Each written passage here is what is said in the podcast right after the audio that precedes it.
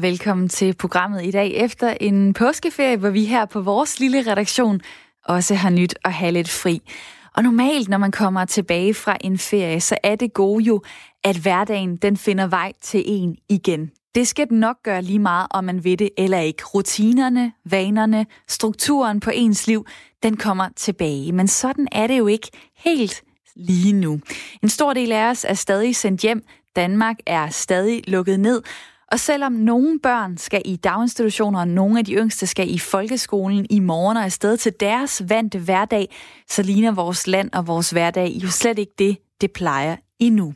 Indtil den 10. maj, så skal man arbejde hjemme, hvis man som offentlig ansat ikke har kritiske funktioner, og de privatansatte, de fortsætter også hjemmetiden, med mindre at arbejdspladsen kan sikre, at det foregår helt forsvarligt, at man vender tilbage. Derfor så sender vi også fortsat vores program Hjemmetid til dig. Og ja, det er nemlig en rigtig god ting, fordi det er et godt program til tiden lige nu. Vi sørger blandt andet for at inspirere dig til ting, du kan kaste over. Vi dykker også ned i de forandringer, der sker i vores samfund her i nedlukningstiden. De ældste skoleelever, de skal stadig gå derhjemme, og måske har du oplevet, hvordan det kan være ret så svært at guide sit barn, der skal skrive en dansk stil i 1.G, eller hjælpe en med matematiklektierne, en der måske går i 6. klasse. Vi skal nu kigge på en metode til at subtrahere. Metoden kalder vi fjern lige meget. Vi har regnestykket. Og man kan godt høre, at det her det er en, der er vant til at øh, undervise. Sådan er det måske ikke helt at være dig. Og om lidt, der kan du derfor få inspiration til, hvorhen du kan finde noget lektiehjælp online, så du ikke behøver at være den, der sveder over bøgerne og regnestykkerne, og så dit barn kan få nogle kvalificerede råd. Det vil nok også være godt for dig som forældre eller bedsteforældre, særligt hvis du er en af dem, der samtidig med at lege skolelærer, også skal arbejde hjemmefra. Fordi i de her uger kan der faktisk være resultater og god arbejdsenergi at hente, når nu her, hvor vi arbejder hjemme og ikke på jobbet. Det kigger nogle forskere på lige nu. De undersøger, hvordan dem, som arbejder hjemme, har det med det, og det kan du høre mere om senere i programmet. Hvis du har lyttet til hjemmetid de seneste uger, så ved du, hvad dagens sang er for noget. Men jeg forklarer det lige for nye lyttere, for vi har også dagens sang i dag.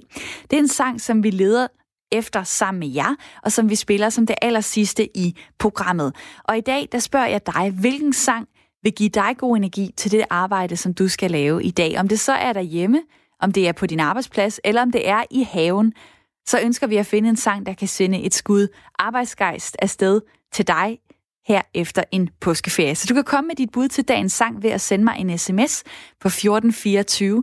Start beskeden med at skrive R4, lav et mellemrum og skriv så, hvilken sang, der vil give dig god energi til det arbejde, du skal lave i dag, og hvorfor lige den. Så kan det være, at det er din sang, som vi spiller som afslutningen på det her program i dag. Du må også lige huske at skrive, hvad du hedder i sms'en, og sms-nummeret det er altså 1424. Og rigtig hjertelig velkommen til Hjemmetid i dag med mig, Camilla Due.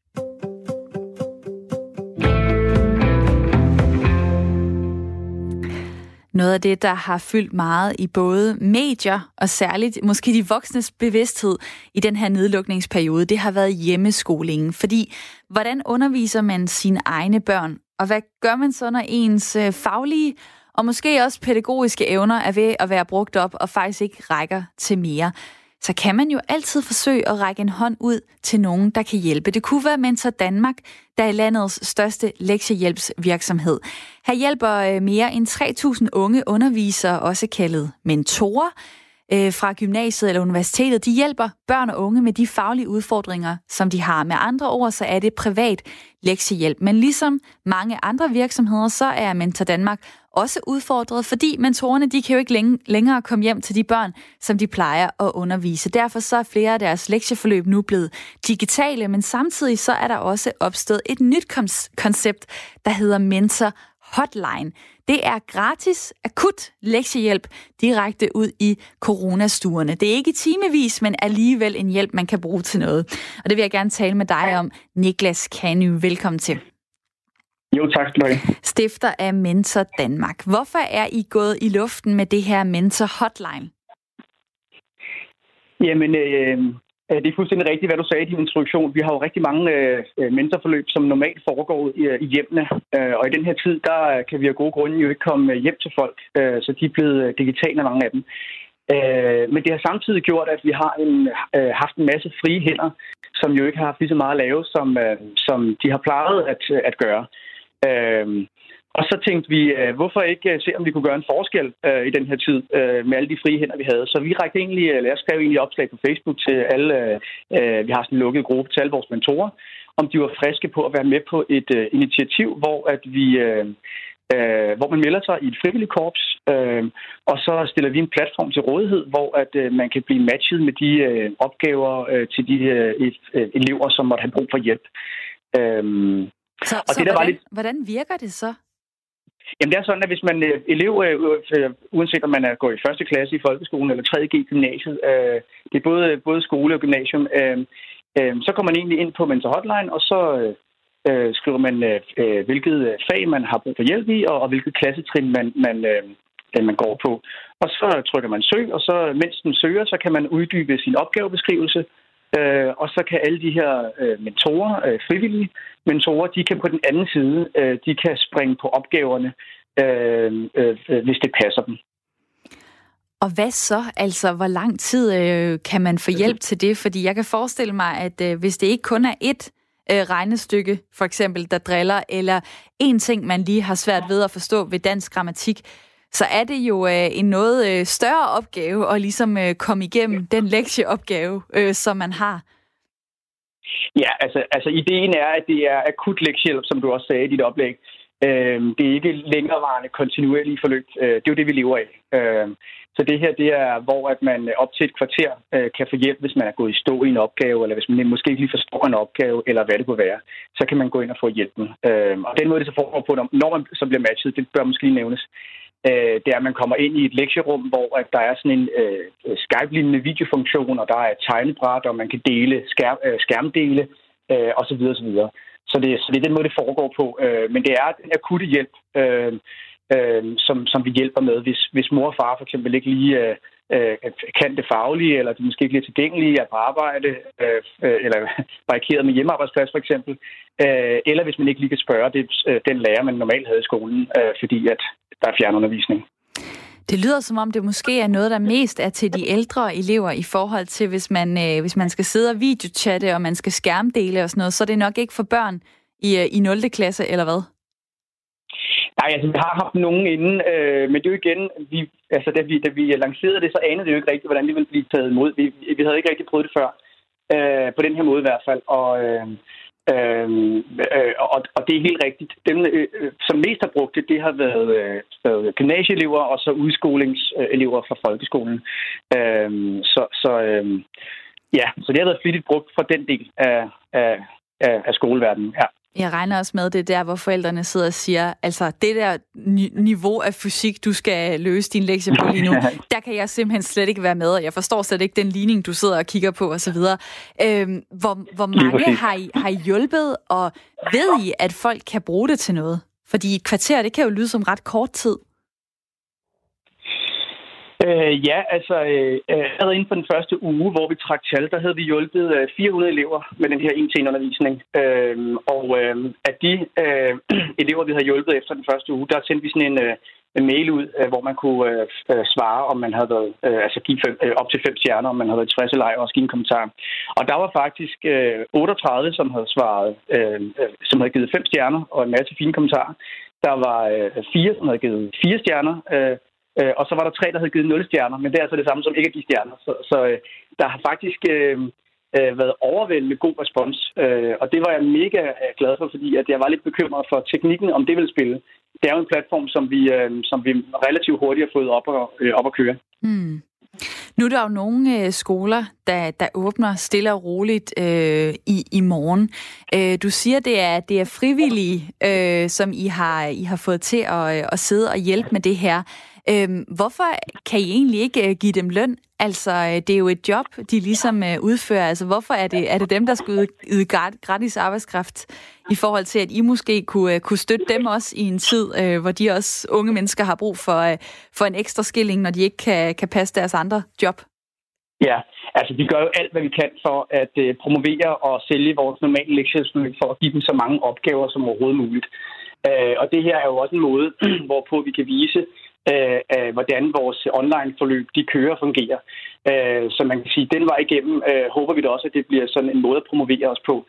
Øh, så, så, øh, og så er det jo lige så høj grad for, at øh, altså, vi stod i en situation, hvor at, øh, øh ligesom så mange andre, øh, vi tænkte, hvordan kan vi gøre en forskel, hvordan kan vi tage samfundsansvar i en rigtig, rigtig svær tid, hvor øh, rigtig mange børn og unge øh, ikke har den samme adgang til, øh, øh, øh til, øh, til deres lærere eller, eller øh, øh dem, der er over i skolen normalt. Hvordan kan vi så gøre en forskel her? Øh, og der rakte jeg ud og hørte selvfølgelig først, om mentorerne var klar på den, og, og, øh, og der havde vi så allerede efter, øh, allerede efter to dage, tror jeg, vi havde 100 på frivillig korpset, øh, og, og, og nu er vi så oppe på 300 mentorer, som, som har været en del af det her. Øh, så så øh, på den ene side, så, så håber jeg, at der er flere, der bliver opmærksom på, at vi giver digital lektiehjælp, og den vej igennem skaber flere opgaver og jobs til vores mentorer. Øhm, øh, og så på den anden side, så, så, så giver det bare så god mening, at vi samtidig øh, løfter et samfundsansvar. Mm.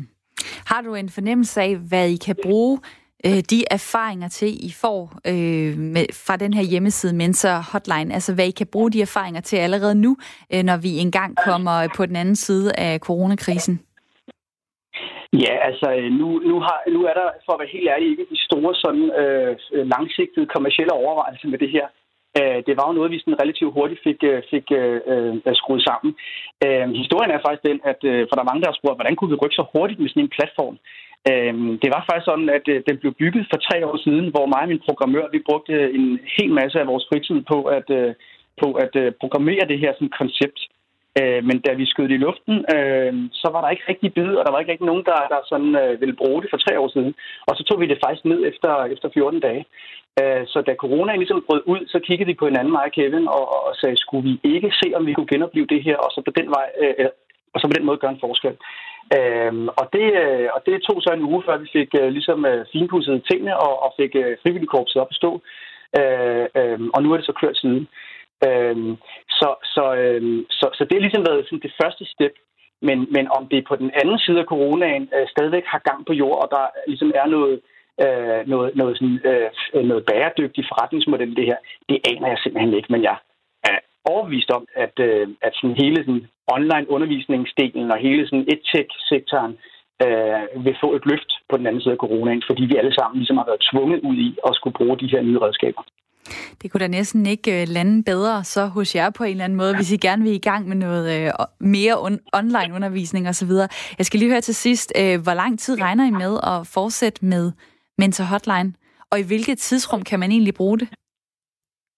Øh, jamen, det er hver dag fra klokken 10 til 18. Øh, undskyld, 10 til 10-16, nu skal jeg lige passe på. Øh, det er hver dag fra 10 til 16, at der er åben. Øh, og øh, jamen, så længe mentorerne er friske på at øh, give en hånd med frivilligt, så har vi jo noget at tilbyde. Øh, så det er meget afhængigt af de frivillige kræfter, vi har. Øh, og på den anden side, så skal der også være et behov derude. Så så længe der er nogle opgaver og børn, der har brug for hjælp øh, i forbindelse med skolelukningerne, så vil vi egentlig stå til rådighed. Øh, og der går nok lidt nu, før det hele op øh, og kører, øh, som, som, øh, øh, som det gjorde før coronaen. Så, øh, så vi er her endnu. Det tror jeg, du har ret i. Øh, Michael Kany, tak fordi du var med her. Det var så lidt. Stifter af Mentor Danmark, og alle kan altså øh, gøre brug af den her lektiehjælp, så hvis du står med en, øh, en brøkregning eller en engelsk opgave, du har svært ved at gennemskue, så kan du gå ind på hjemmesiden mentorhotline.dk og få noget gratis lektiehjælp der.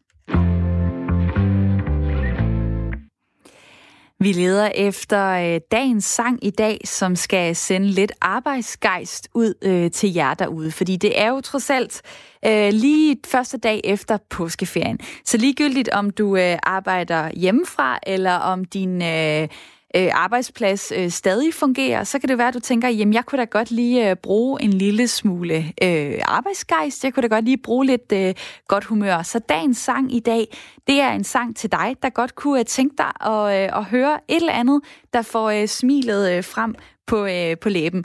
Og øh, vi foreslår den her. Skal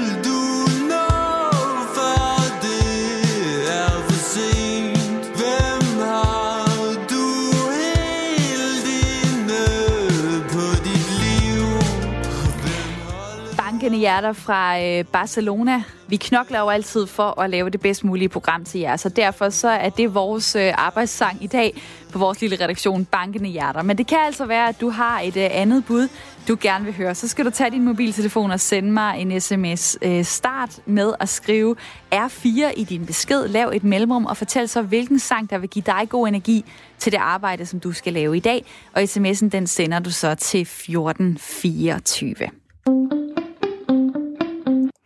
Og det her, det er stadig øh, programmet Hjemmetid, og en af de få ting, som har været øh, lovlige i den her coronatid, hvis vi altså har holdt afstand, det har været at opholde os udenfor. Og jeg tror aldrig, jeg har set så mange lave sådan udendørs øh, fitness på græsplæner, øh, og også Øh, på fortorvet kan man jo næsten ikke gå, før der kommer to-tre løbere forbi. Det virker jo også øh, fuldstændig oplagt, når vejret det har været så godt, og måske også fortsat bliver det i den her uge, at vi jo bruger det, vi nu kan, at vi tager løbesko på, at vi går og lunder eller løber afsted, alt efter hvad øh, man kan klare. Men det er som om, at øh, løb kan godt dele vandene lidt. Enten øh, er man øh, løber og kan lide det, og ellers så er det ikke rigtig noget, man er øh, kommet i gang med. Og derfor så har jeg ringet til dig, Allan Zachariasen. Velkommen til programmet. Tak skal du have. Du har øh, vundet store maratonløb og været med til OL. Så har du skrevet bøger om løb, og du arbejder fuldtid med løb i DGI som idrætskonsulent i løb og gang. Først og fremmest, hvorfor er det så fedt at arbejde med løb? Fordi det er en af de letteste øh, metoder at lære folk noget, som de kan lære og nyde enormt hurtigt. Øh, hvis du tager øh, sådan noget som fodbold eller squash eller tennis, så tager det lang tid at lære. Men hvis man gør det rigtigt, så kan man rigtig hurtigt lære at få glæde ud af løb. Og jeg har mødt rigtig mange, som havde at løbe, indtil de lærte det. Ja, fordi det er jo det, sådan som jeg har det med løb. Det er, det er noget, jeg sådan lidt går til og fra. Jeg mister tit glæden ved det, fordi jeg synes ikke, jeg er særlig god til det. Så for nyligt, så lavede jeg sådan noget intervaltræning, i stedet for øh, at gå ud og løbe øh, 3, 4 eller 5 km, hvad jeg lige kan holde til på dagen, så lavede jeg noget intervaltræning, og det synes jeg faktisk gjorde det en del sjovere. Men hører du tit det fra folk, at der er mange, der ikke kan lide løb, det er kedeligt? Ja, men det er jo fordi, at øh, man i rigtig, rigtig mange år ikke rigtig tog motionsløber alvorligt. Motionsløb er skabt for atletik klubberne kunne tjene penge gennem nogle motionsløb. Så man har ikke haft noget uddannelse for, for trænere til motionsløbere. Og det betyder, at den holdning, der har været til motionsløb, det var, at man løber bare en tur. Og de krav, der stilles i dag, de er helt anderledes. Motionsløbere, de er ligesom alle andre løbere, de vil også gerne lære at udvikle sig, lære at løbe længere, lære at løbe hurtigere. Og derfor så er træningen helt afgørende. Og i dag der er det, det vigtigste element i træning, det er variation det er, at man prøver at opleve nogle af alle de ting, som løb kan. Det vil sige intervaltræning, fartleje, trappetræning. Altså, der findes 100 forskellige måder at gøre det på, som gør det meget sjovere og meget mere interessant. Og jeg var med på intervalløb og trappetræning, og hvad sagde du i midten der? Ja, der findes mange forskellige, altså der, der findes trappeløb, bakkeløb, der findes fartlejser med intervaltræning, hvor man løber. Der findes øh, uh, super intense uh, øh, træningsprogrammer, hvor man løber ganske kort, men løber hurtigt. Der findes løbeleje, hvor man løber små stafetløb. Der findes uh, træningsformer, hvor man for eksempel løber uh, og skal prøve at, at, at løbe i fem minutter uden at kigge på uret, og så fokusere på det. Uh, der findes alle mulige styrketrænings- og stabilitetstrænings- og løbeleje, som man kan benytte. Og hvis man vil vide mere om det, så har øh, vi jo udviklet et Øh, et enormt godt øh, redskab i dag, der hedder trænerguiden.dgi.dk, som øh, er vores værktøjskasse til alle vores trænere, som vi uddanner, hvor der er i hundredvis af løbeøvelser, alle mulige former for intervaltræning, det vil sige kort intervaltræning, øh, det vil sige lange intervaller, det vil sige en kombination, det vil sige pyramidetræning, trappetræning osv. Og der kan man gå ind og blive inspireret og, og afprøve nogle af de ting. Og, og som træner har jeg selv oplevet, at hver gang jeg kom med noget nyt, så blev min øh, løber faktisk motiveret og, og begejstret. Ja, fordi jeg vil sige, at jeg er da gået død i den der med øh, tænd, øh, tænd armbåndsuret, og så øh, se, om jeg kan holde til 30 minutter i træk. Det er Jamen, det er jo, det, det er jo en gammeldags måde at se. Ja, men det er jo en gammeldags måde at se et løb på. Løb skal være meget mere varieret. Øh, man kan sige, at hvis man udvikler sig, så er der jo tre ting, man skal have med. Det er sin udholdenhed, det vil sige sin evne til at løbe stille og roligt og i lang tid. Og så er det sin øh, ildoptagelse, som øh, øh, hvor hurtigt man kan få ilden ud til muskulaturen. Det gør man for eksempel ved at løbe lidt mere intens træning. Og så er der løbeøkonomien, som er den mængde ild, man bruger per kilometer per kilo, når man løber. Og det vil sige, det gør man ved alle de andre træninger. Det vil sige styrketræning, stabilitetstræning, intervaltræning osv. Og det skal motionsløbere også bruge i dag. Og når jeg kommer ud i vores forening og siger, hvordan de træner moderne motionstræning, så er der alt det der, det er inkorporeret. Og det har faktisk også den afgørende betydning, at mængden af skader lige pludselig falder, fordi vi begynder at lave varieret træning. Du kan jo, øh, du kan jo komme med mange øh, løberåd, kan jeg høre, og normalt så laver du også nogle kurser på, øh, på for eksempel 32 timer, hvor du øh, dykker ned i og nørder folks løbestil og teknik. Så det kan jo måske være svært at kode ned til nogle minutter her i radioen, men overordnet set, altså hvis man har lyst til at prøve at gå ud og, øh, og tage en, en løbetur i dag, øh, hvad skal der så til, for at man øh, forbedrer sit løb bare en lille smule? Altså, hvad kan man fokusere på, når man kigger på sin krop? Jamen, det er jo det enormt svære spørgsmål at svare på, fordi det kommer an på, hvem man er. Løb er en individuel sport, og man tager altid udgangspunkt i den enkeltes forudsætninger.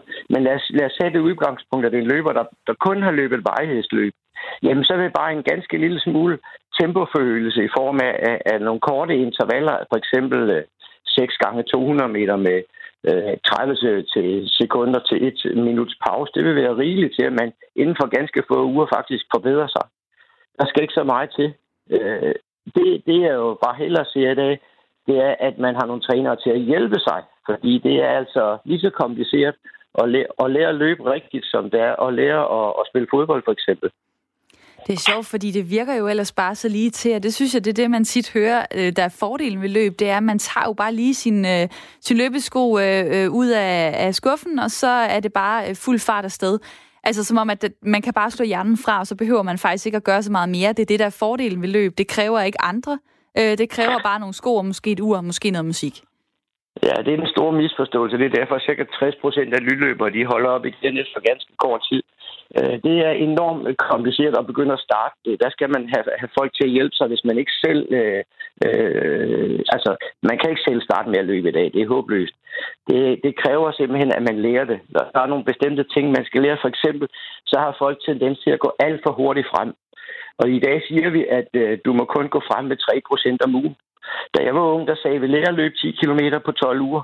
Det gør vi overhovedet ikke i dag. I dag siger vi, lærer at løbe 5 km på 12 til 26 uger. Mm. Så det, det er rigtig vigtigt, at man varierer sin træning, og så bygger den lige så stille og roligt op.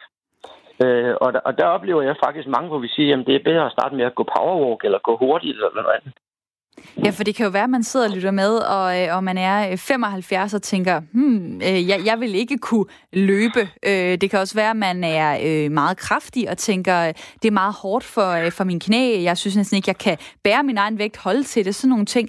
Altså, kan alle virkelig blive gode til at løbe? Overhovedet ikke, og det er heller ikke alle, der skal løbe. Altså, det er jo en kæmpe misforståelse. Jeg synes, at, at, at hvis der kommer en og siger, nu vil jeg til at tabe mig der, ved at, ved at begynde at løbe, så tager vi en snak et helt andet sted fra. Jeg har faktisk anbefalet folk at starte med at cykle i et fitnesscenter, fordi de var, de var alt for overvægtige til at starte med at løbe, øh, og det kunne deres, øh, hverken deres hjerte eller deres øh, knæ holde til. Mm. Så, så, så det, der er vigtigt, det er, at de starter med at få nogle super gode oplevelser, hvor de tænker, det her, det magter jeg. Mm. Øh, og, og det er ikke noget med tungen ud af halsen. Og jeg har altså set mange bare gå ud øh, i starten af januar og, og være 15 kilo overvægt, så er det bare starten med at løbe 5 km, og det kan de ikke holde til. Så, så det kræver noget mere i dag. Det kræver, at man starter lige så stille og roligt og bygger det meget langsomt op. Og hvad siger du, hvad var det for en hjemmeside, man kunne gå ind på for måske lige at tage nogle tips øh, med? Ja, det er vores, øh, det er en træningsapp, kan man sige, som man kan downloade på sin telefon, som hedder Trænerguiden www.dgi.dk, og der ligger i tusindvis af løbeleje og øh, styrketrænings- og stabilitetstræningsøvelser og, og alt muligt, som man kan blive inspireret af. Det kan være, hvis man har nogle øh, lidt urolige børn derhjemme, som man gerne vil have øh, til at, øh, at blive øh, fald, falde lidt ned, så kan det være, at man skal tage dem ud på en øh, græsmark, og så øh, tage nogle af de der øh, løbeøvelser med, så de kan få øh, skudt noget øh, energi afsted. Allan Zachariasen, øh, tak fordi du var med her. Velkommen. Og så skal jeg jo lige spørge dig til sidst, fordi jeg leder efter øh, en sang i dag, noget vi kalder dagens sang, som jeg spiller allersidst i programmet. Jeg har spurgt folk, øh, hvilken sang de gerne vil høre, som kan give dem god energi til det arbejde, de nu skal lave i dag. Hvis du nu skulle anbefale en god løbesang her til sidst, det er ikke noget, jeg har forberedt dig på, men øh, hvad vil du så gerne høre? Åh, oh, det var en giftig en.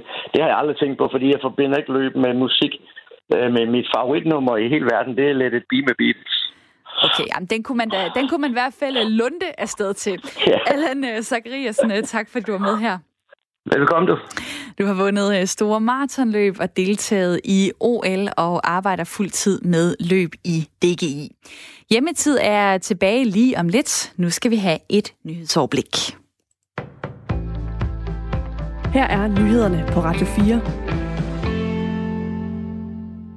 Selvom der i denne uge bliver skruet op for aktiviteten i det danske sundhedsvæsen, er der en risiko for, at en stor bunke af udskudte operationer, behandlinger og kontroller bliver ved med at vokse. Det fortæller Stefanie Lose, der er formand for Danske Regioner.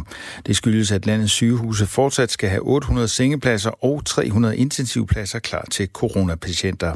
Og det er faktisk en ret stor opgave. Så jeg tror ikke, vi kommer tilbage til helt fuld aktivitet øh, nu, og det betyder også, at, at bunken ikke nødvendigvis er færdig med at vokse siger Stefanie Lose. Regionerne har ikke et samlet overblik over, hvor stort et efterslæb der er af udskudte behandlinger og operationer.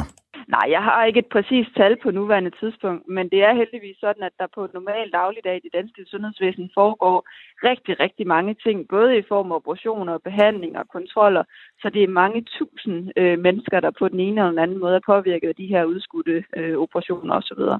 Regeringen besluttede mandag aften at sætte mere blus på sundhedsvæsenet på de områder, der har været lukket ned under coronaudbruddet, herunder ikke akutte behandlinger og operationer.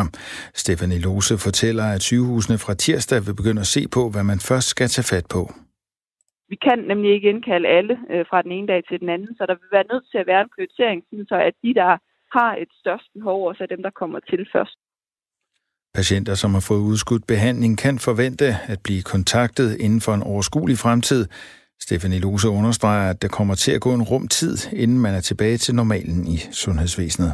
Man kommer til at høre fra os, ikke sådan lige i dag eller i morgen, men inden for en overskuelig fremtid. Øh, men det er ikke sådan, at, at man kan forvente, at vi kommer til i løbet af, af nogle få dage eller få uger øh, at kunne behandle alle det her. Det kommer til at strække sig øh, langt frem, og det fordrer også, at vi kommer til at bruge for eksempel øh, vores samarbejdspartnere i privathospitalerne i forhold til at kunne nedbringe nogle af de øh, pukler, vi har øh, rundt med nu.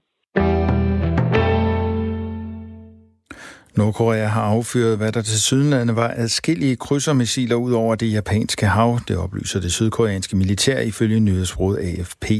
Missilerne blev affyret fra Muncheon, der ligger i det østlige Nordkorea.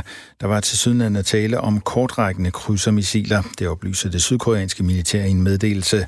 Testen fandt sted dagen før Nordkorea markerer, at det er 108 år siden, at Nordkoreas grundlægger Kim Il-sung blev født. Kim Il-sung er bedstefar til styrets nuværende leder Kim Jong-un. Samtidig forbereder Sydkorea sig på et parlamentsvalg, der ligeledes skal finde sted onsdag. Missilerne fløj omkring 150 km inden de styrtede i det japanske hav. Flere luftfartøjer var også en del af tirsdagens test, skriver nyhedsbruget Reuters. Nordkorea har de seneste uger gennemført en række militærøvelser. Blandt andet har styret flere gange testet sit arsenal af ballistiske missiler. I marts affyrede styret ifølge analytikere ni ballistiske missiler. En stor del af de mere end 1000 danskere, der var strandet i begyndelsen af april, er kommet hjem. Flere hundrede har dog været tvunget til at markere påsken i udlandet, fordi de venter endnu på at kunne komme hjem til det land fra fra det land, hvor de er strandet. Det fortæller Erik Brygger, der er direktør i Udenrigsministeriets borgerservice. Cirka 800 står i vores krisedatabase. Det er klart, at det er et markant fald, siger han til TV2 News. De, der står på den danske liste, har givet udtryk for, at de gerne vil have hjælp til at komme hjem fra det sted i udlandet, hvor de er strandet tørt vejr og en del sol, men i Jylland kan det i perioder være mere skyet. Temperaturer op mellem 5 og 10 grader. Du lytter til Radio 4. Mit navn er Thomas Sand. Der er flere nyheder, når klokken bliver 10.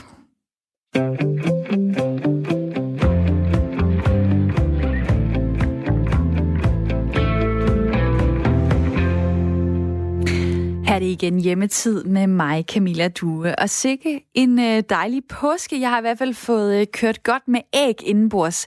Chokoladeæg, vel at mærke. Og derfor så er det ikke søde sager, som vi kaster os over her senere i programmet. I stedet for så øh, får vi inspiration og hjælp til at lave en salat, som er god her til foråret. Og jeg kan love dig, at det bliver rigtig lækkert og sundt. Jeg kan allerede se nogle af ingredienserne legnet op her på den anden side af bordet i studiet. Vi skal også finde dagens sang. Det er en sang, som øh, jeg leder efter sammen med jer, og som vi spiller som det aller sidste i programmet. I dag der har jeg spurgt jer, hvilken sang vil give dig god energi til det arbejde, som du skal lave i dag, og hvorfor lige den sang? Om det så er arbejde derhjemme eller ude på din arbejdsplads, fordi jeg synes, vi alle sammen fortjener et skud ekstra arbejdsgejst her efter påskeferien. Der er en, der har sendt mig en sms, der lyder sådan her. Den sang, der kan booste en hver dag, det er Queen med Don't Stop Me Now. Så er der også kommet et bud fra Thomas Hansen øh, fra Roskilde. Åh, kylling, kylling, livet er hårdt. Du er den cooleste mand i den galeste sport. Kylling, kylling, hvad har du gjort? Er I alle sammen fulde af? Taberne hænger i galgen. Thomas skriver, at vi skal da høre den guleste mand, udover at den handler om øh, noget, der har fået mere energi og har en catchy tekst, er den også aktuel nu, hvor Tour de France er udsat. At den så er lavet af en af landets bedste radioværter, det er kun et ekstra plus. Og jeg har fundet den øh, på YouTube, og så vidt jeg kan se, så er det så en øh, hyldest øh, sang øh, til alle, der har øh, prøvet at spille tre uger på, øh, på Tour de France, som jo altså ikke bliver til noget øh, her i år. Har du et øh, andet bud øh, på en sang, du gerne vil høre, som kan give dig noget øh, ekstra arbejdsgejst, så send mig dit bud ind på en sms. Du starter beskeden med at skrive R4, så laver du et mellemrum, og så skriver du, hvilken sang, der vil give dig god energi til det arbejde, du skal lave i dag. SMS'en den sender du så til 1424, og så kan det være, at det er den øh, sang, som vi spiller sidst i programmet.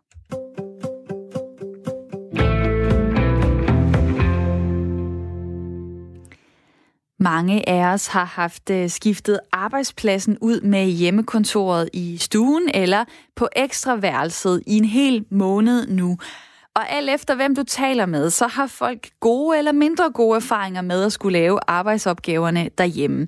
En forskergruppe fra DTU har derfor sat sig for at undersøge mere bredt, hvad folk synes om den her hjemmearbejdstid. Forskerne fra DTU de blev ligesom alle os andre sendt hjem i midten af marts, og så på et digitalt frokostmøde, der fik de ideen til at undersøge, hvordan vi alle sammen oplever de her nye arbejdstider.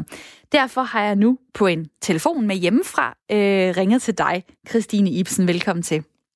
Jo, tak skal du have. Lektor på DTU Management og en af de to ledere bag det her forskningsprojekt, som altså stadig er i gang.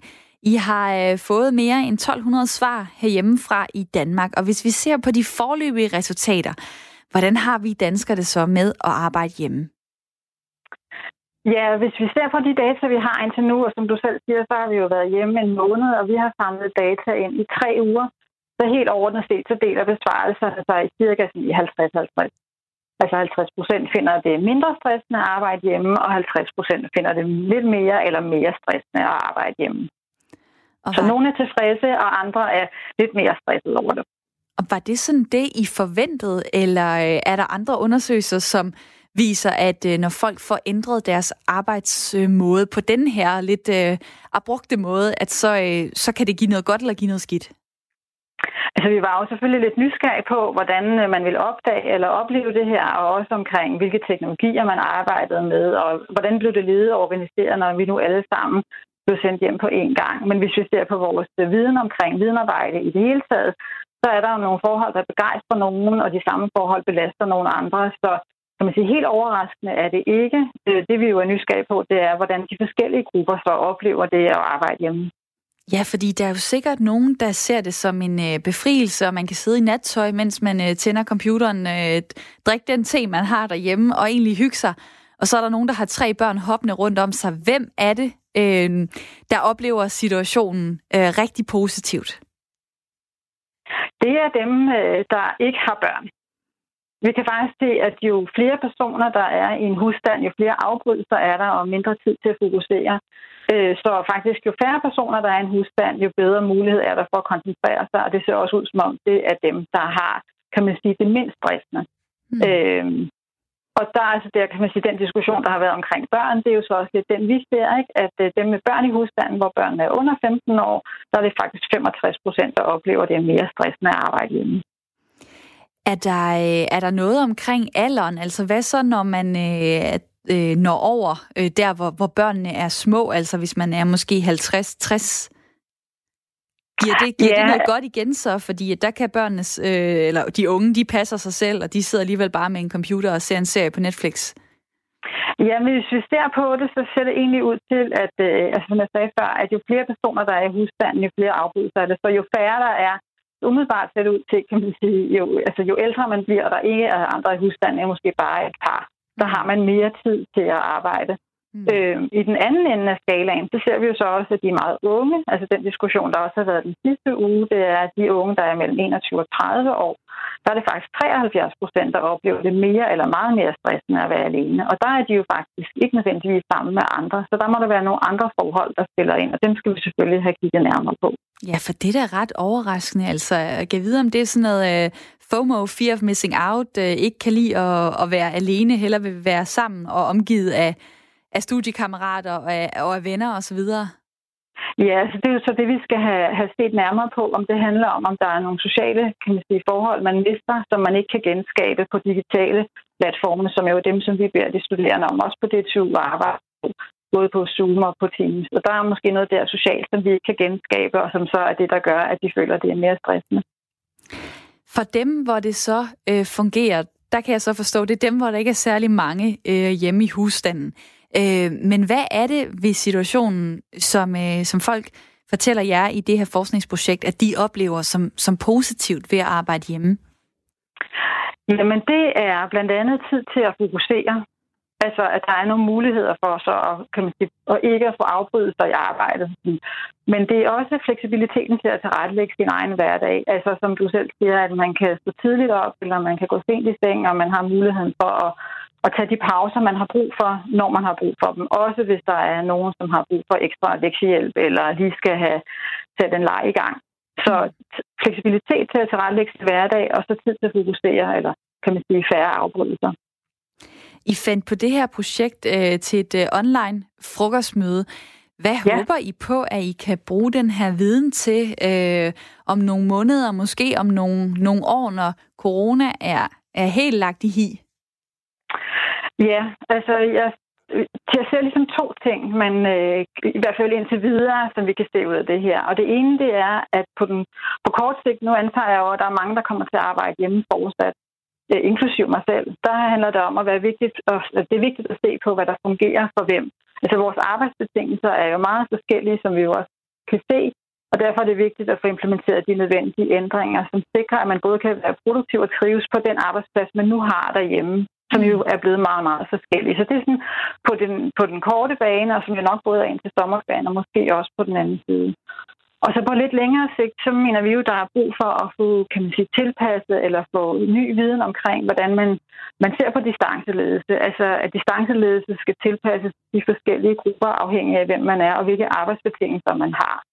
Øhm, fordi vi kan se, at man oplever det arbejde hjemme meget forskelligt. Så det er ikke sådan en one size fits all, men vi har brug for sådan lidt mere differentieret forståelse. Øh, især også ud fra, at det ser ud til, at distancearbejde og distanceledelse er kommet for at blive både på kort sigt og nok også på lang sigt. Det er et sjovt ord, distanceledelse, at man, øh, man styrer nogen, man ikke er, er tæt på, men alligevel bestemmer man over dem. Jeg tænker på, vil det her kræve noget af, af lederne, øh, når, når øh, hverdagen begynder at vende tilbage. Fordi man som medarbejder måske kan komme og sige, jeg synes faktisk, jeg arbejder meget mere effektivt derhjemme. Kan vi ikke ændre på min struktur? Kan jeg ikke få en, to hjemmearbejdsdage? Og så står man som leder og siger, hmm, det var ikke lige det, jeg ønskede. Der er ingen tvivl om, at øh, de mange, mange ledere i Danmark og også i udlandet, for den her undersøgelse kører jo også i udlandet, det stiller nogle helt nye krav til, hvordan man er leder i hverdagen. Og nu er jeg jo så også selv daglig leder, og jeg kan i hvert fald kan man sige, genkende de forskelle, der er ved, at vi ikke er, er arbejder samme sted, men nu er fordelt ud over 15 forskellige arbejdspladser. Mm. Øh, så der er ingen tvivl om, at det kræver nogle øh, nye kompetencer, øh, og det skal der mere fokus på. Hvad, hvad vil det egentlig sige at have nogen, som er er til stede, hvor du kan se hinanden og kan skabe det nærvær, men hvordan skaber du faktisk nærvær øh, og tillid øh, over distancen, når vi ikke kan mødes fysisk. Så der er fortsat øh, arbejde til jer i, øh, i mange år, forestiller jeg mig, Christine Ibsen. Ja, jo tak. Det, det tror vi bestemt også, og det er jo også det, som er det super spændende ved det her. Det er, hvad er det for en ny forståelse af ledelse, som vi skal til at, at, at udvikle. Tak fordi, at uh, du var med her. Tak skal du have. Tak fordi jeg måtte. Det måtte du i hvert fald. Christine Ibsen, lektor på DTU Management, og altså en af de to uh, ledere, der står bag det her forskningsprojekt, der er i gang. Om cirka 10 minutter, der kårer vi øh, dagens sang, som vi har været på jagt efter siden øh, klokken lidt over 9. I dag der har jeg spurgt jer, hvilken sang vil give dig god energi til det arbejde, som du skal lave i dag. Om det så er derhjemme, eller om det er på din øh, arbejdsplads, fordi du er en af de få, der skal eller kan øh, dukke op. Påskeferien er jo over for de fleste, og derfor så øh, vil jeg gerne sende et skud arbejdsgejst ud til jer derude, og derfor kan du ønske en sang, der passer til dig og til dit humør. Du øh, sender dit bud ind lige nu i en sms til øh, 1424, det er vores sms-nummer.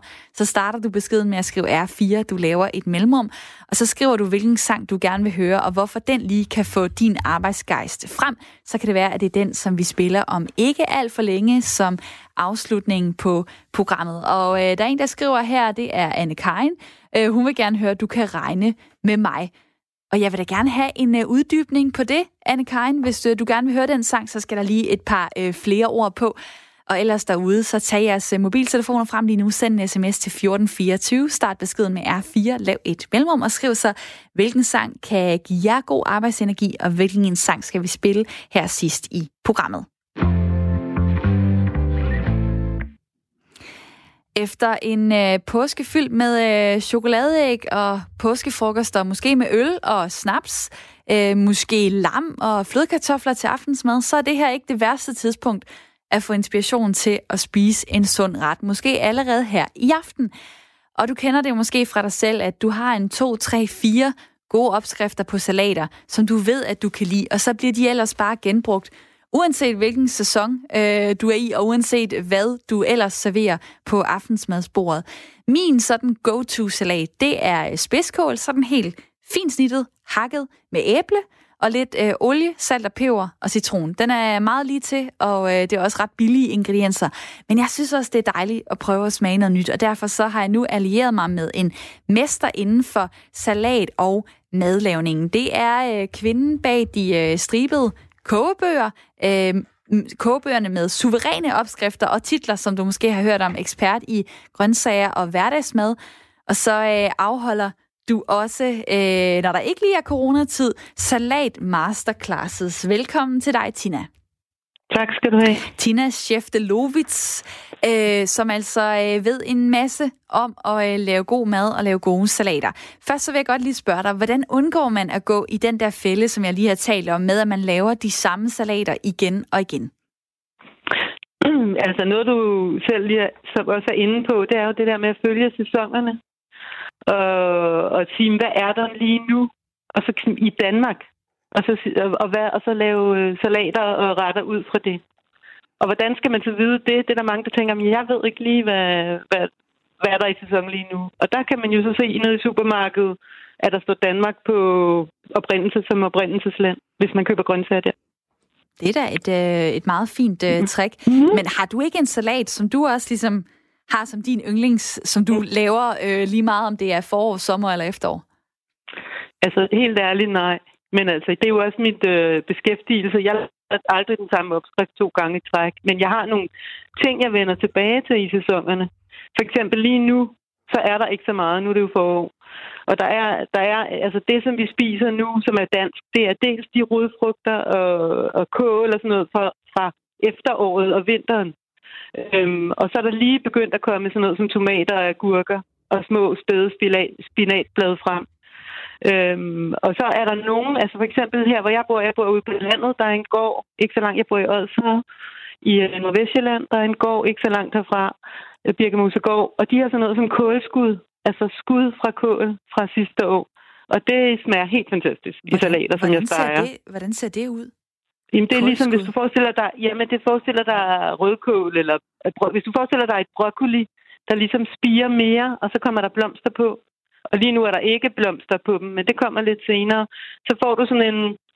Jeg kan faktisk ikke huske, hvad det hedder. Det bliver solgt sådan lidt i handlen, men jeg tror ikke lige nu... Altså, tingene starter jo ofte i restauranterne, som vi så ikke kan komme til lige nu, ikke? Altså, men men det, det, de er sådan lidt bløde, de der, det er stænglerne. Det er lidt svært at forklare.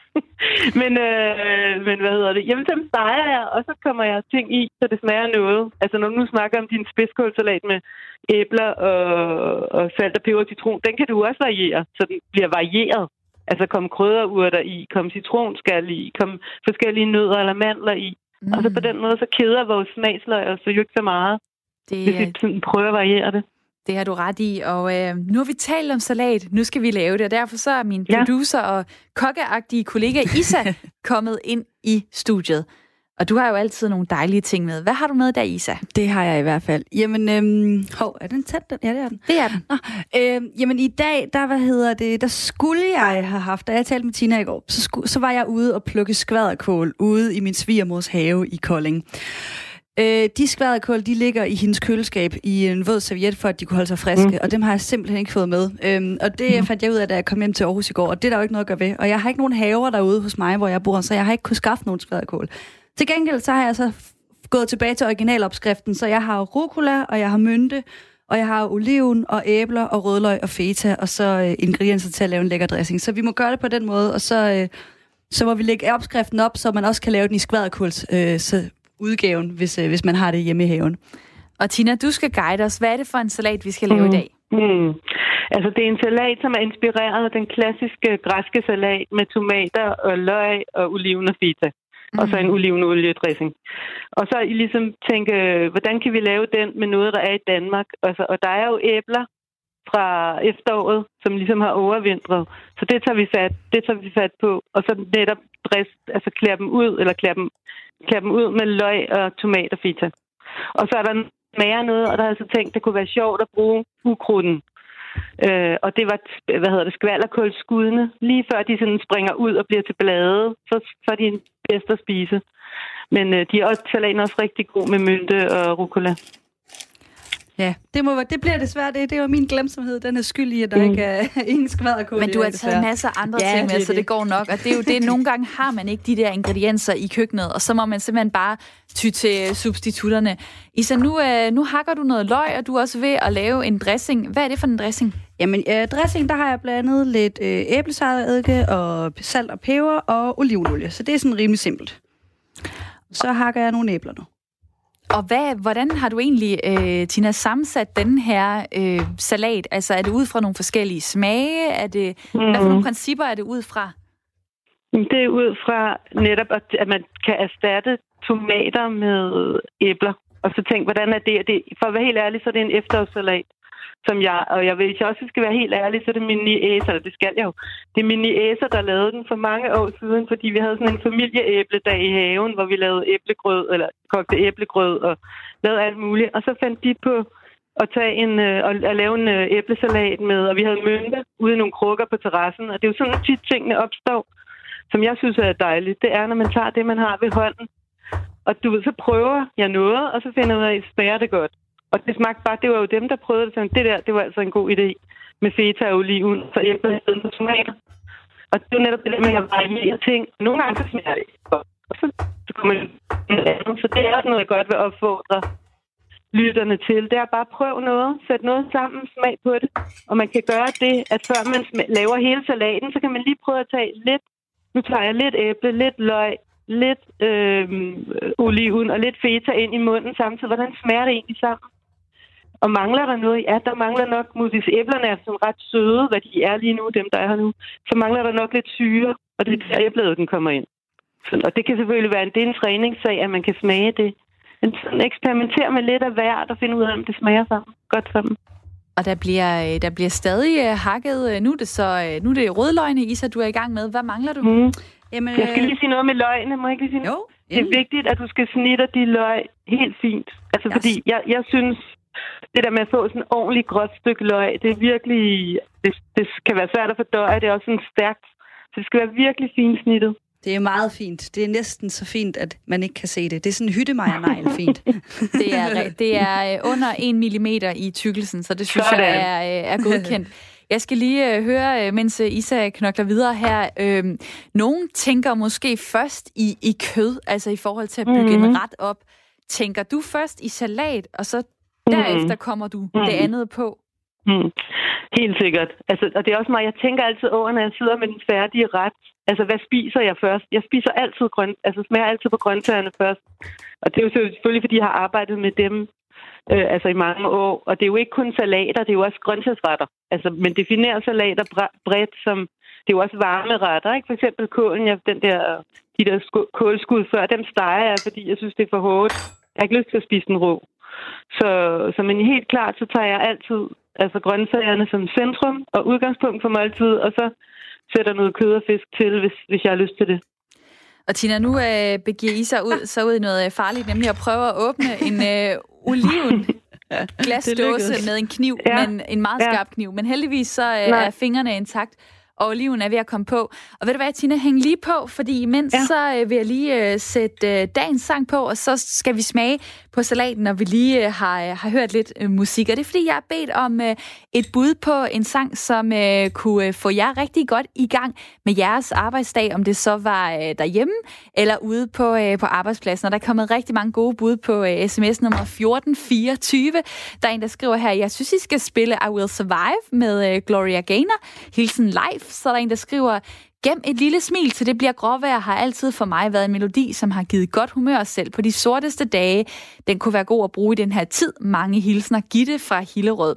Så er der Jens, der skriver, Van Morrisons All Work No Play er et fedt nummer at starte op på efter en lang påske.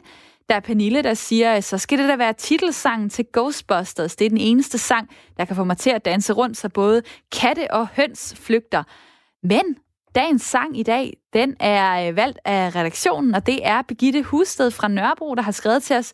Jeg synes, vi skal høre Johan Olsen med for evigt. Det er en god og aktuel sang, og Johan Olsen er en fantastisk sanger, og øh, her er han altså øh, gået sammen med Volbeat om at lave det her nummer for evigt. Memory, your lamplight is burning holes. Recover the damage. Bring it all home. Follow the breeze, just like a summer song. Stay